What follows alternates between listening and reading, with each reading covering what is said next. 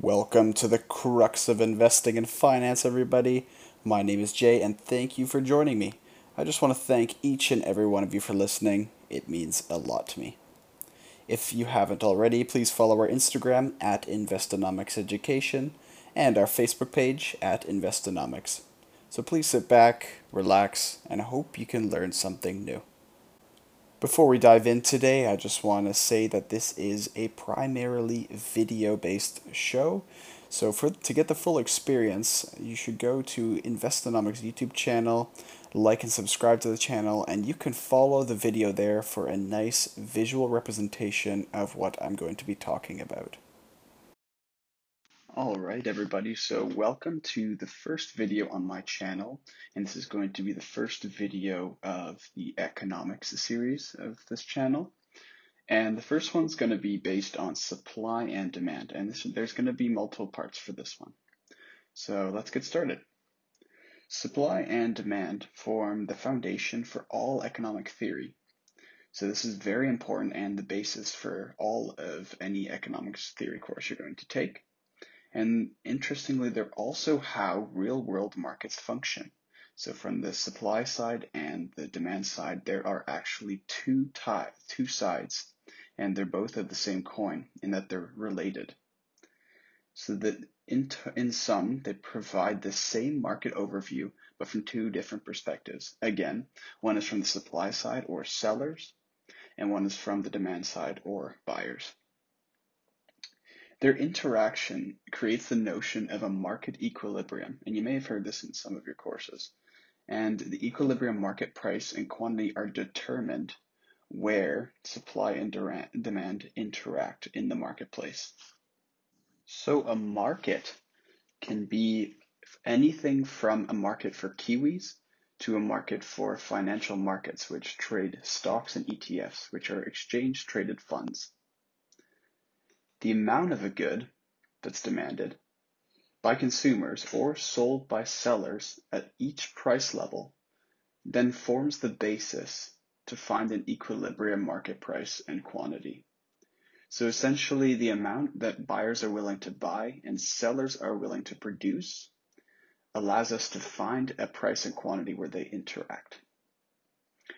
So I'm going to start here with the demand side since it's a little bit easier to start from the demand side. So demand stems from exactly what it sounds like.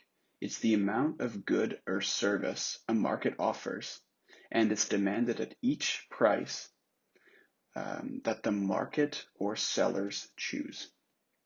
So essentially, this means that the amount of good or service a market offers is chosen by the buyers based on the price level. So as an example, I've chosen a, a, consumer here. His name is Andy and another named Jacob. Andy demands 10 kiwis at a price of $2 per kiwi. So the sellers are offering it at $2 per kiwi. Another consumer, Jacob, would demand only two kiwis at a price of $2. And this shows willingness to pay of both consumers. So the total market demand then is the sum of all the demand from individual consumers like Andy and Jacob, and also the other uh, buyers in the market.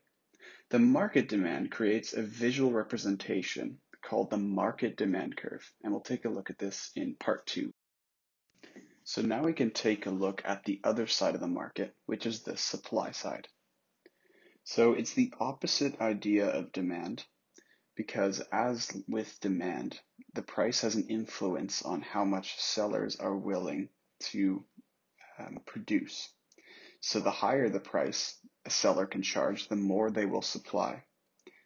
So the amount of good or service a seller chooses to supply is based on the price level that's determined within the market. And this is, again, the market equilibrium that determines this price and quantity, and therefore determines how much this seller is willing to supply. So we're going to look at an example here. So there's two sellers in our example. We have Costco and Walmart. So at $1 per kiwi, Costco will supply 50 kiwis, but Walmart will only supply 100 ki will supply up to 100 kiwis at a price of $1. And this shows the willingness to sell. So the diff the same price, the different sellers are willing to supply different amounts. and this is the willingness to supply, as mentioned before. So similar to market demand, market supply is simply the total sum of all the sellers like Costco and Walmart in the market, among others, and it creates the total supply in the market.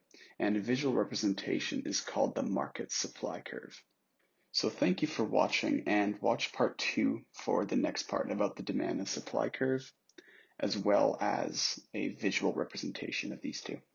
If you enjoyed today's podcast, be sure to leave a five star rating on here. It means a lot to me. And make sure to write a little review, either what we can improve or what you liked. That helps us out a bunch. I'll see you guys next time.